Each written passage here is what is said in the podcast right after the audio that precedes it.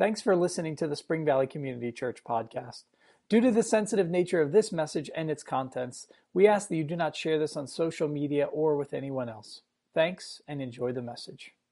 Well, thank you guys so much again, uh, Pastor Joe and everybody for letting us come. And it's awesome because we do see a lot of new faces, and that's really good. And so we have uh, been in Egypt since uh, October 2013, as Joe mentioned, and we've been there uh, three and a half years. And it's just been awesome to, to know that uh, Spring Valley has been on our side uh, the whole time. And we started coming to Spring Valley right when it was opening up. In fact, our oldest daughter, Eliana, was uh, the first baby dedicated in the church. That was a couple years ago. Uh, she's 11 now, and so she's Kristen's height. And so, um, you know, Spring Valley is really home. We came uh, to Pennsylvania in about 2004. We were working at Valley Forge for, for eight years, and um, around the end of our time there, just really sensed that uh, we, we'd gone on a short term mission trip and just really sensed that God was calling us to, to go back overseas. And this was 2011. We got appointed in 2012 and uh, have been overseas since uh, October of 2013. Uh, but it's just been awesome to know that Spring Valley has, has just been there with us uh, financially and in prayer support. And so, so for that, we're, we're grateful. So thank you so much. We're also incredibly grateful because I know Angela sent out an email asking for furniture because we sold it all when we left. And so our new our apartment that we're going to have this next year is going to be a very tangible reminder of how well you take care of your people. So thank you. I'm going to sit on the couch and say thank you, Spring Valley, and sleep in a bed and say yes, Spring Valley.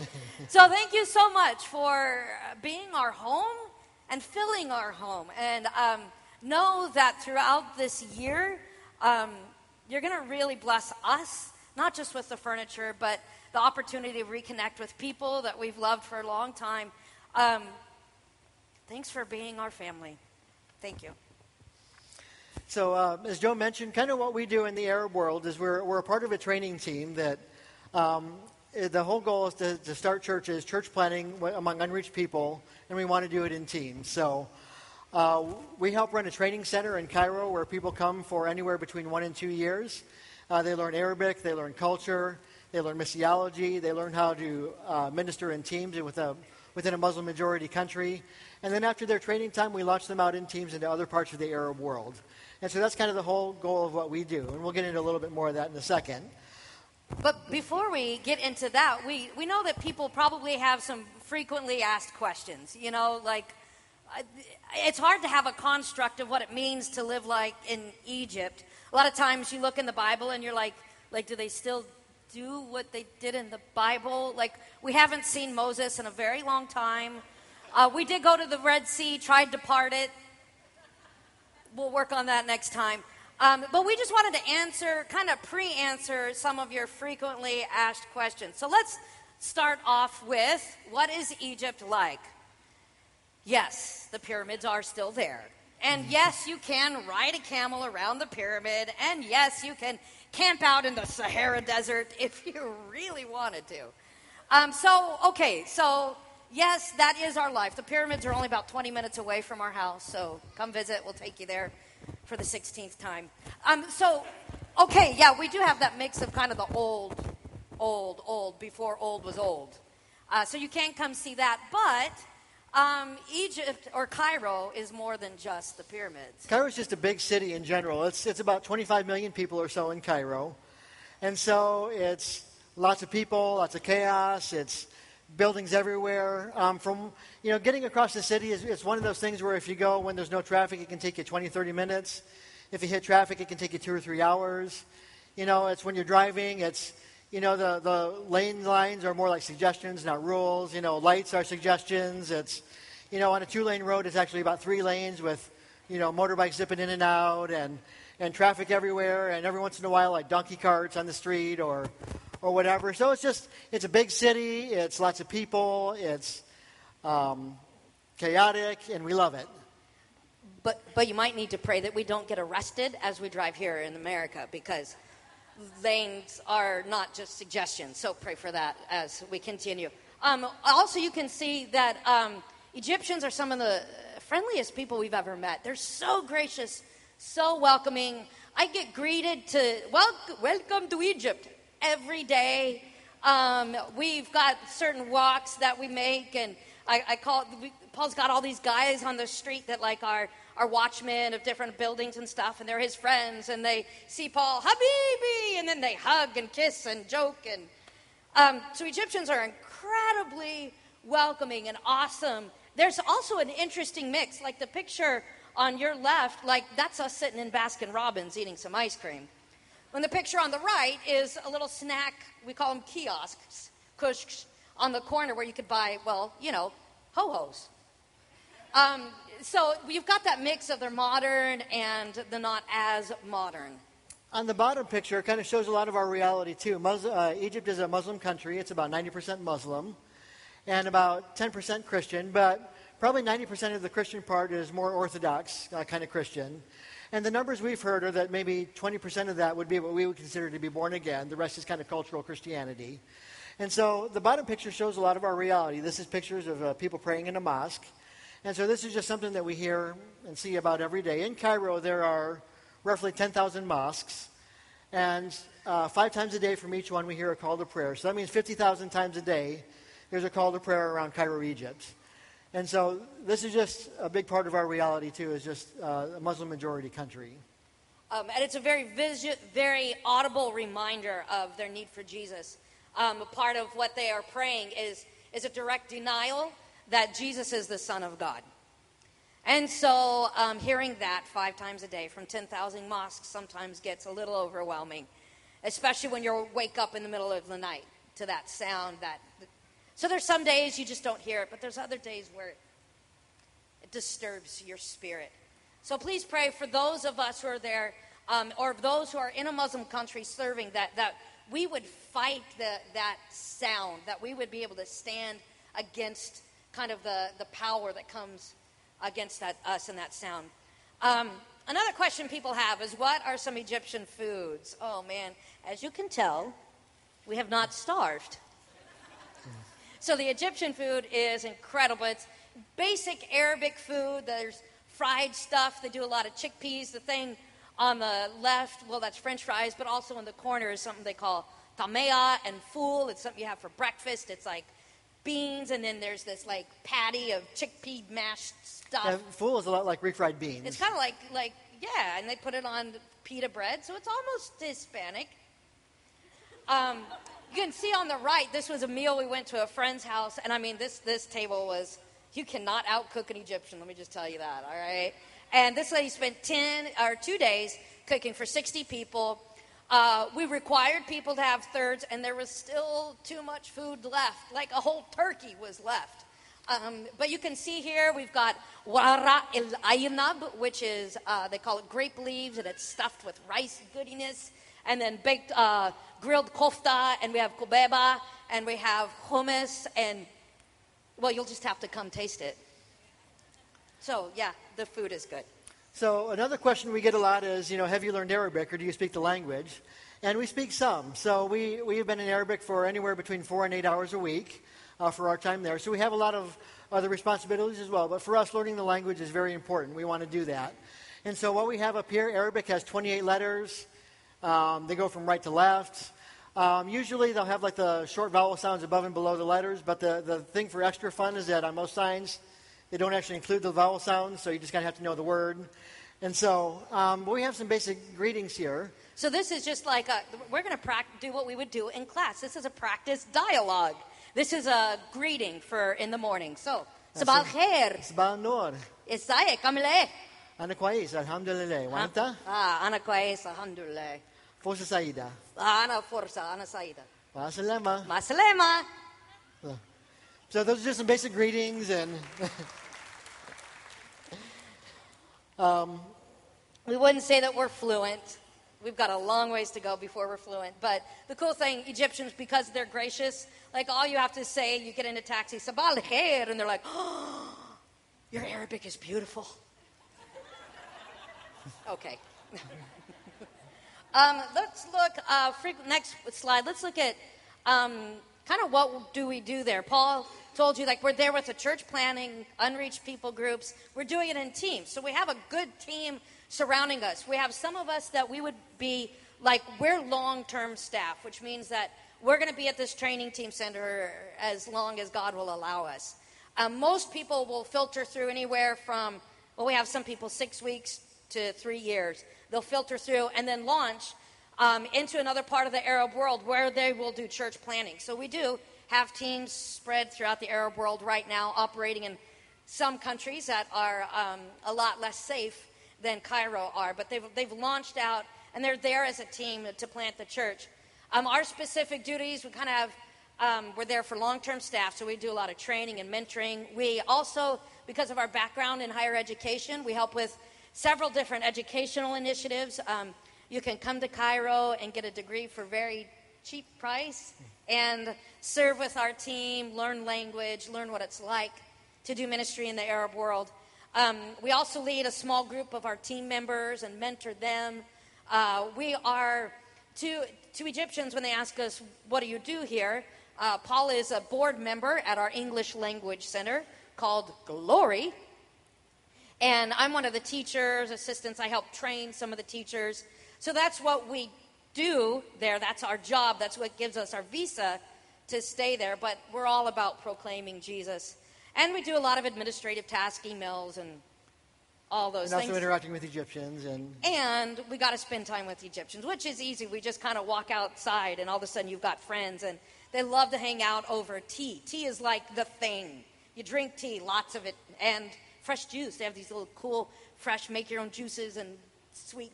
I'm telling you, you just have to come.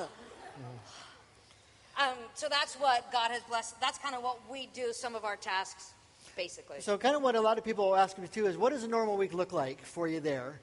And so, um, our work week there is actually Sunday through Thursday, and our weekend is Friday, Saturday. And so, today is just a, Sunday is a normal work day. And so, uh, typically, we will, Kristen and I will go to Arabic for one or two hours uh, every morning uh, for four days a week. And we kind of have uh, team meetings that kind of bookend our week. So, on Sundays, we'll meet to uh, pray for unreached people, and then we'll study a topic in missiology. We have a whole missiology curriculum that's maybe about two years long, so we'll study Islamics and um, values for our team. We have some values that we try to instill in people. We will uh, study different kinds of outreach uh, methods with Muslims. We'll study all these different kind of things over the course of about a two-year period. So we do that on Sundays, and then uh, we have a team meeting on Thursday that is more of like a team meal and a praise and worship service. So typically, we'll, we'll study some language in the morning.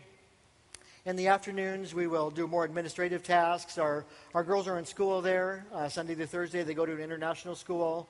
And this has been a great place for us to, to meet friends, that, just kind of a natural place that we can meet people and, and share that way. And so um, we'll also do a lot of mentoring of team members, hanging out with Egyptians at night. It's a very much a night culture. Um, things don't get going, and uh, it doesn't seem like until about 7, 8, 9 at night. The average meal time is about 9 at night for dinner, so um, things are, are, going late. Uh, so we, we hang out with Egyptians as well. And uh, so that's just kind of a, a, normal framework of what our, our time looks like. And then Friday, Saturday is our weekend. So we, go, we actually go to church on Friday. And so um, it'll be kind of interesting getting used to going to church on Sunday. Again, Friday is our Sunday. And so then Saturday is our Saturday. Uh, Saturday is our day of rest. And um, that kind of stuff. So this is kind of what our what our week looks like, if you will. uh, the next question is one kind of we get asked the most and most frequently: Are you safe? People know the Arab world is a little chaotic and is probably always going to be chaotic until the Lord comes. Um, are we safe? Absolutely. Uh, where we live, um, we, we know people in our, our, in, our, in our neighborhood. So even if anything was to happen in our neighborhood, they wouldn't let us get out of our apartment building. They would say, you know, don't go out today, stay at home. Um, so we have that kind of neighborhood watch going on. Um, so we've got that going. A lot of the terrorist attacks that have happened have actually been outside of the city. Um, but honestly, when we first started to do missions, our girls memorized this memory verse. And I think it kind of sums up. It says, If I ride the wings of the morning, if I dwell by the farthest ocean, even there your hand will guide me and your strength will support me. So, are we safe? Absolutely, because we're in the hands of God. Are we going to be smart and not make stupid choices? Absolutely, because we don't want to get kicked out just because we're dumb. But God has us, and we lead and we follow what the Spirit is telling us to do. And yes, we're safe and we're happy. Um, we really kind of want to talk about some things that, that we've learned. I mean, because it's not just it, it's not just eating, um, but God has done some things, and we really truly feel privileged to be able to be in this place and to to learn what God would have, some lessons for us. One of the biggest things is, is that it's not by our power, it's not by what we bring to the table. It truly is the power of the Holy Spirit that has dwelled in us. So we want to walk you through some lessons that we have learned. So this is our first lesson. Oh, sorry. So the first lesson that we've learned is just this: when you remain with, um, when you remain with and depend on Jesus, the Spirit will give you words to say and the opportunities to speak. And so, kind of a, a, verse that goes with this is when you're arrested, don't worry about how to respond or what to say. God will give you the right words in the right time. Um, from Matthew chapter 10. Now, Kristen and I haven't been arrested, we haven't been in jail. Um, but in one sense, that's not the point. The point is that whether you're in jail or whether you're just doing normal life uh, at work or in the grocery store or hanging out with people, wherever it is, um, having that time with Jesus every day when, when opportunities come up and the Spirit is speaking, then take the time to share with the Lord what you feel like the Lord is doing. And, you know, it's, we, we've kind of been in a lot of those times where we just know that something is coming up, something is said. You know, we'll have a so called chance encounter that, you know, really wasn't chance after all. And so, and then when we're in that, we just know that this is kind of a God ordained thing. And then we take that opportunity to speak. And Kristen had an opportunity like that in one of our language classes one day. Um, I have a picture uh, of my friend Salma. Uh, we at the language center we have conversation club in the evening, and I was leading a conversation class, and I mean there was probably there was about five of us in the group, um, and Salma was there with her husband. They are traditional Muslims. They're educators in public school, which is a whole nother a whole nother story. And I just kind of was asking a general conversation question. It was kind of near the end of our time. And the question, the next question I asked to get conversation going was, um, "What is something you want?" And we went around and we got to Salma. She said, "Children." And it, at that moment, I, I could, you know, you feel the flutters, and you're like, "All right, this is this is a different moment than some." And um, I I asked her, I said, "You're not able to have children?" And she said, "No, we've been trying to have children." And I mean, she she was overwhelmed, and her husband sitting there sad. And, and um, I said, You know what, Salma? I said, uh, My husband and I, we struggled to get pregnant. I said, And some of you were here during our struggle. Some of you were, eh, were holding us during some of our struggles. And we had a miscarriage.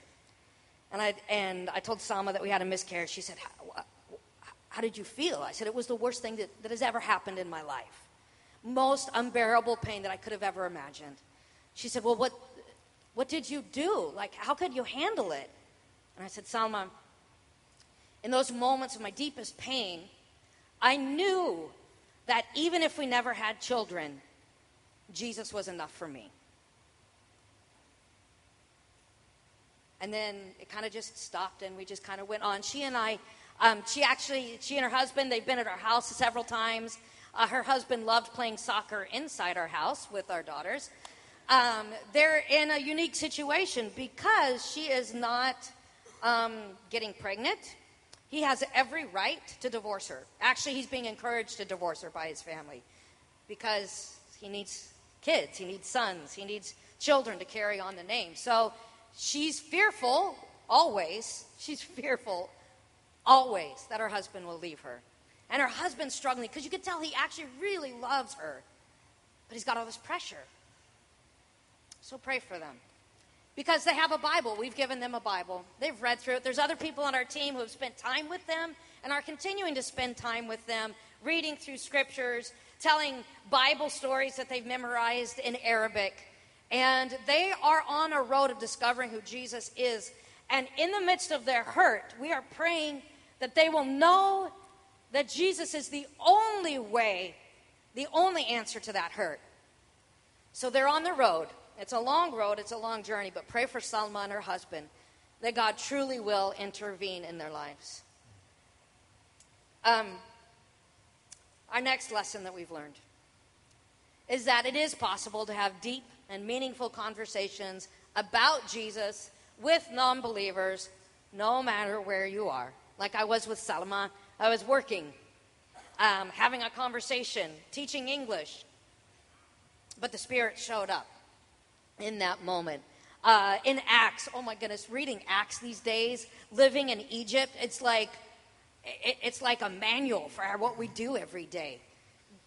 Okay, I can't. That's another sermon. Um, so Acts says, but the believers who were scattered preached the good news about Jesus wherever they went. Wherever they went. So we had a student come for about six months named John. And John is the guy in the top row, kind of the second one in from the left in the back row. John was with us for about six months. He came for a semester abroad and a summer internship. So he was there from January to the end of June. And John was John was a nice guy. He was um, you know just studying for to you know, finishing his degree and wanted to do a semester abroad. And you know, about four months into his time, he would come over a lot um, to our A house. Um, he was in our small group where we do our teaching, and so we had a lot of interaction with John. And John really, honestly, struggled to to engage with the culture. Sometimes he just wasn't comfortable with how to do that. Didn't really know. We were trying to teach him, and and about four months in, you know, he was in our house one night, and John just kind of started expressing some regret, honestly, about, you know, not not doing everything he felt like he could, and you know, wanting to do more but just not knowing how, and and so we just sat him down. It's like, all right, you know what? We've heard enough. We're, we're done. We're done having this conversation with you. Here's what you're going to do. We have a homework assignment for you. What you're going to do is you're going to go find a place in the culture. You're going to go find there. You're going to go there every day, and that's going to be your spot and you're going to engage with the culture that way. You're going to talk to people. This was on a Sunday. We're having this conversation, and I'm like, okay, so on Thursday, when you come over to our house again, we're going to ask you how you did it. You're going to tell us all about it. Ready, set, go. And so he went out. You know, later that day, he found a little hole in the wall cafe, and said, "Hey, I found it. It was great. I love it. Great. That's awesome. Keep doing it." And so um, he met um, every day. So every day for the next few weeks, he would go there and just get a cup of tea. Again, tea is really big there. And just whoever was around, he would start telling them about Jesus.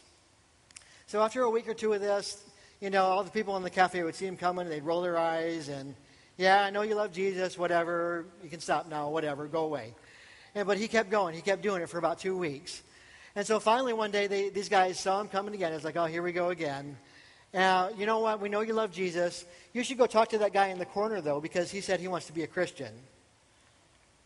So John went over there, started talking to him. John had really bad Arabic.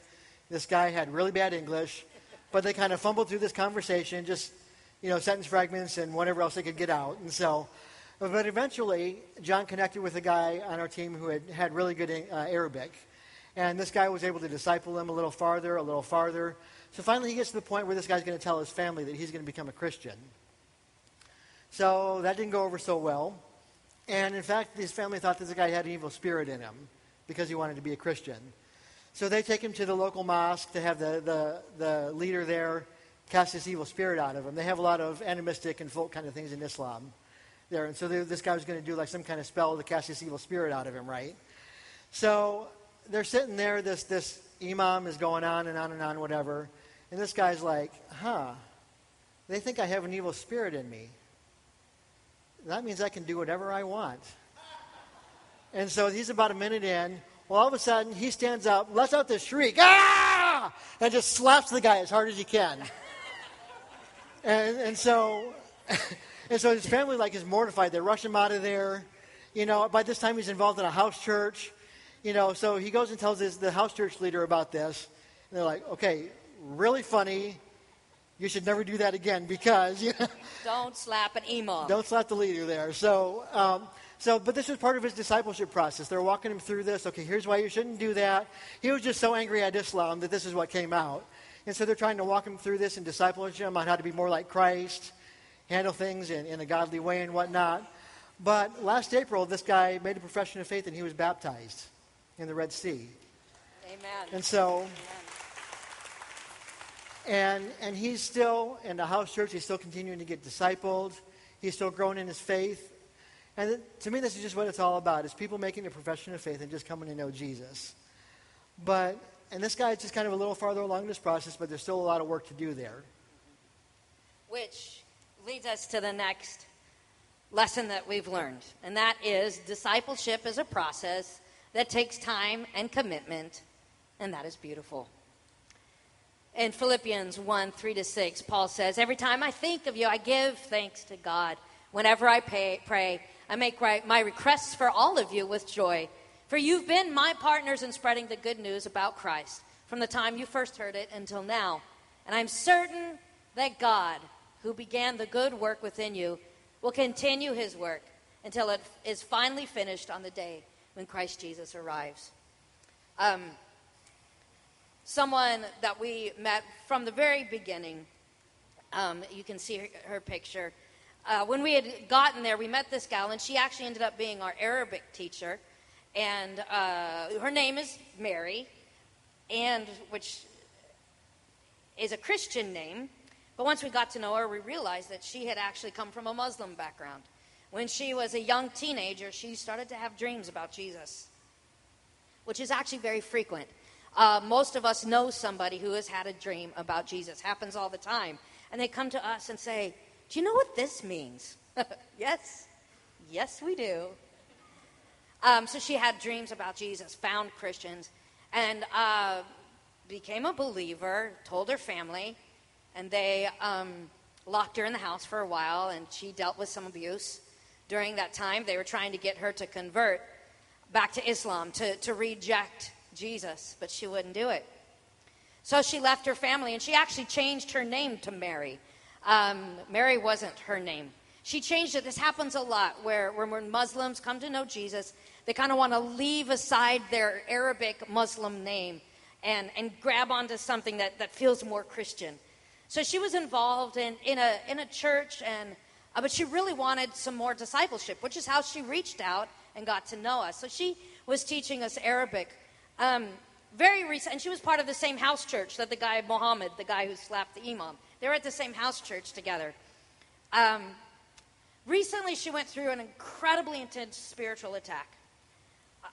We through this like our team surrounded her. She moved in with some of our people kind of hopped to a few houses. There were some very intense nights of prayer and um, it was rough. It was very intense. What we came to realize is that even though she had professed that she wanted to be a christian there were a lot of parts in her life that she hadn't let go of and she hadn't allowed jesus to be lord over all the areas of her life and in that context, it had a huge grip on her life. So we, as a team, were able to nurture and mentor her and help her through this incredibly big spiritual attack and this big moment where she absolutely professed that Jesus is Lord over all areas of my life and I give him everything.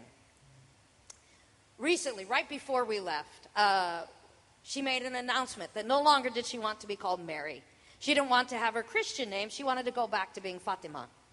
Because she now wanted to have the identity that when people say, What's your name? Fatima. And she doesn't look Muslim anymore. She doesn't wear the head covering or anything. Because she wants the identity of Fatima, who was born a Muslim, but now follows Jesus. She wants to be able to proclaim that every chance that she gets. She's even, and this is a prayer request, I believe during this month of what Ramadan is, is kind of like, the equivalent would be like Christmas to us. Um, it's a huge month of celebration and family. I believe she's praying through reaching out to her family. Um, so keep her in your prayers as she goes along this. This is a profession of faith that will absolutely lead her into further persecution. But if you read through Acts, when persecution happens, do you know what happens? More people are added because the spirit that is in us is stronger than the spirit that is in the world. And so pray for Fatima. Pray that she truly stands strong and proclaims that Jesus is the answer for her life and for the life for the lives of Muslims in the Arab world. So we have some action points out of all this that we kind of want to leave. One of them is we want to um, encourage uh, everyone to spend intentional time with Jesus and lean on Him throughout the day. And so, whether this, you know, including prayer time, uh, devotional times, spend time with Jesus in chunks of time, but also throughout the day, and then follow his leading as he leads. Uh, number two is wherever you're at, um, with friends, family, work, little league, whatever it is, be eager to talk about Jesus anytime and at any place. You know, this isn't something you have to go overseas to do. This is something we can do wherever we're at. It's just talking about Jesus and just making his name known. And finally, do life with each other. Be involved in the messiness of discipleship. You know, not all of us are going to have somebody who went and slapped the imam or, or, or whatever it is, but we all know people who are broken. And discipleship is going to be messy, and that's okay because we're, we're helping people to get closer to Jesus as we walk through that. And so, kind of what we want to do is we want to take some time to pray a little bit. And just let's, let's focus on this. Let's ask the Lord to, to speak to us where, where He wants us to grow, kind of what He wants us to do. And then uh, let's go ahead and take a couple minutes to pray about that. As you pray, uh, go ahead and close your eyes. And um, as you pray, first ask, uh, Lord, where am I a little weakened in these action points? Uh, do I spend enough time with you? Um, where can I get better at it? Who can I talk to? Ask for Jesus to, to bring an p- image of somebody to your mind so that you would know who to go talk to. And recognize that the Holy Spirit will give you the power when you step out in that kind of faith, that kind of boldness. The Spirit is there, He thrives in those moments. And you will too if you trust in Him. And then, and then find out who ask God to lead you to, to someone that you can do life with and be honest with and be authentic with. So just take these moments quietly, close your eyes, and ask the Spirit to speak in your heart very directly right now.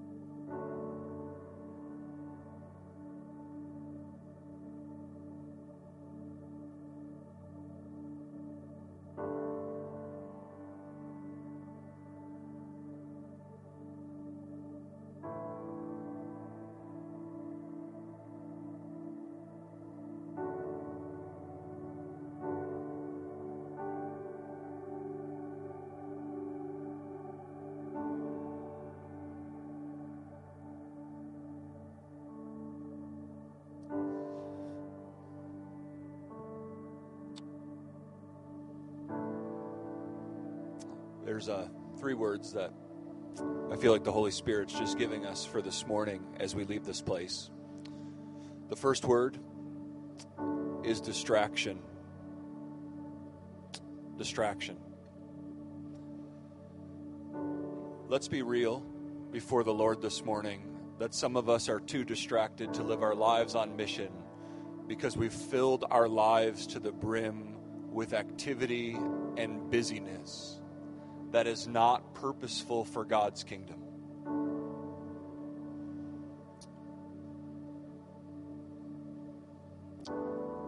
May God give us undistracted, uncluttered lives so we can follow Him. The second word that God has put on my heart this morning is fear. Some of us don't speak out because we're afraid. Sometimes I don't speak out because I'm afraid. But where the Spirit of the Lord is, there's freedom. there is freedom, and the Spirit will lead you to make known the name of Jesus. Would you look around this room this morning? Look, just look around the room. At Spring Valley Community Church this morning, there's probably somewhere around 350 people, maybe a little more, maybe a little less, including our kids. There is room. There is room for your family, for your friends, for your neighbors to encounter Jesus Christ and to be part of this body. And what might be holding us back in sharing our faith is our busyness and our fear. When I hear Paul and Kristen talk about their lives, it's so radically simple. They do their jobs, and in the midst of their jobs, they look for how God is working and how God wants to use them. And here's the lie the lie is because they're missionaries, they do that. And here's the truth because you're a follower of Jesus and filled with His Holy Spirit, you can do that too. But if busyness and distraction is running your life, there's not always space and time. And I often find that when God wants to work, I need to give Him space and time. But here's the third word boldness. Boldness. Boldness is not a personality trait. Some of you might think I'm bold, but you also know I'm gregarious and extroverted. And some of you are introverted and quiet. Some of you spend a long time thinking before you speak. Some of us wear all our emotions on our sleeve. Those are personality traits. But the Holy Spirit gives boldness to all of us to speak for Christ. And that's why the Spirit is given, so we can be witnesses in Jerusalem, which for us is Montgomery and Montgomery and Chester County. Our first mission is right here. And then we go to Judea and Samaria and to the ends of the earth. And sometimes we send people from this church to the ends of the earth. But our mission is here, and our mission is now. And distraction and busyness and fear are the only things holding us back. I believe God can do awesome things through us together. And it's not just preaching or worship, those are very important things in the body of Christ. But what gives the church life is the Holy Spirit empowering His people to be Christ's witnesses in their neighborhoods, in their workplaces, in their homes. And that's what we're called to. And that's what God can do through us.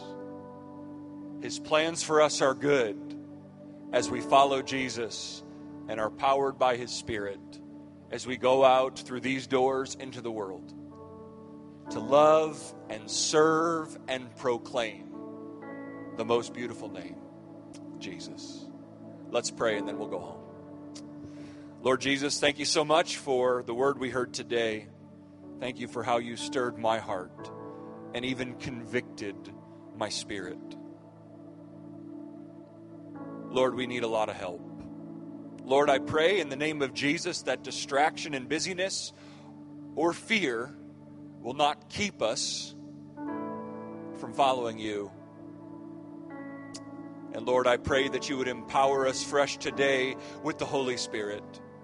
Help us to be bold witnesses right where we are. And Lord, as our hearts turn towards the summer, I pray that as we might rest from work and labor for a week here and there, we would not rest from the mission of Jesus to share the good news and make disciples. Lord, I pray that we would not become distracted just because it's warm out,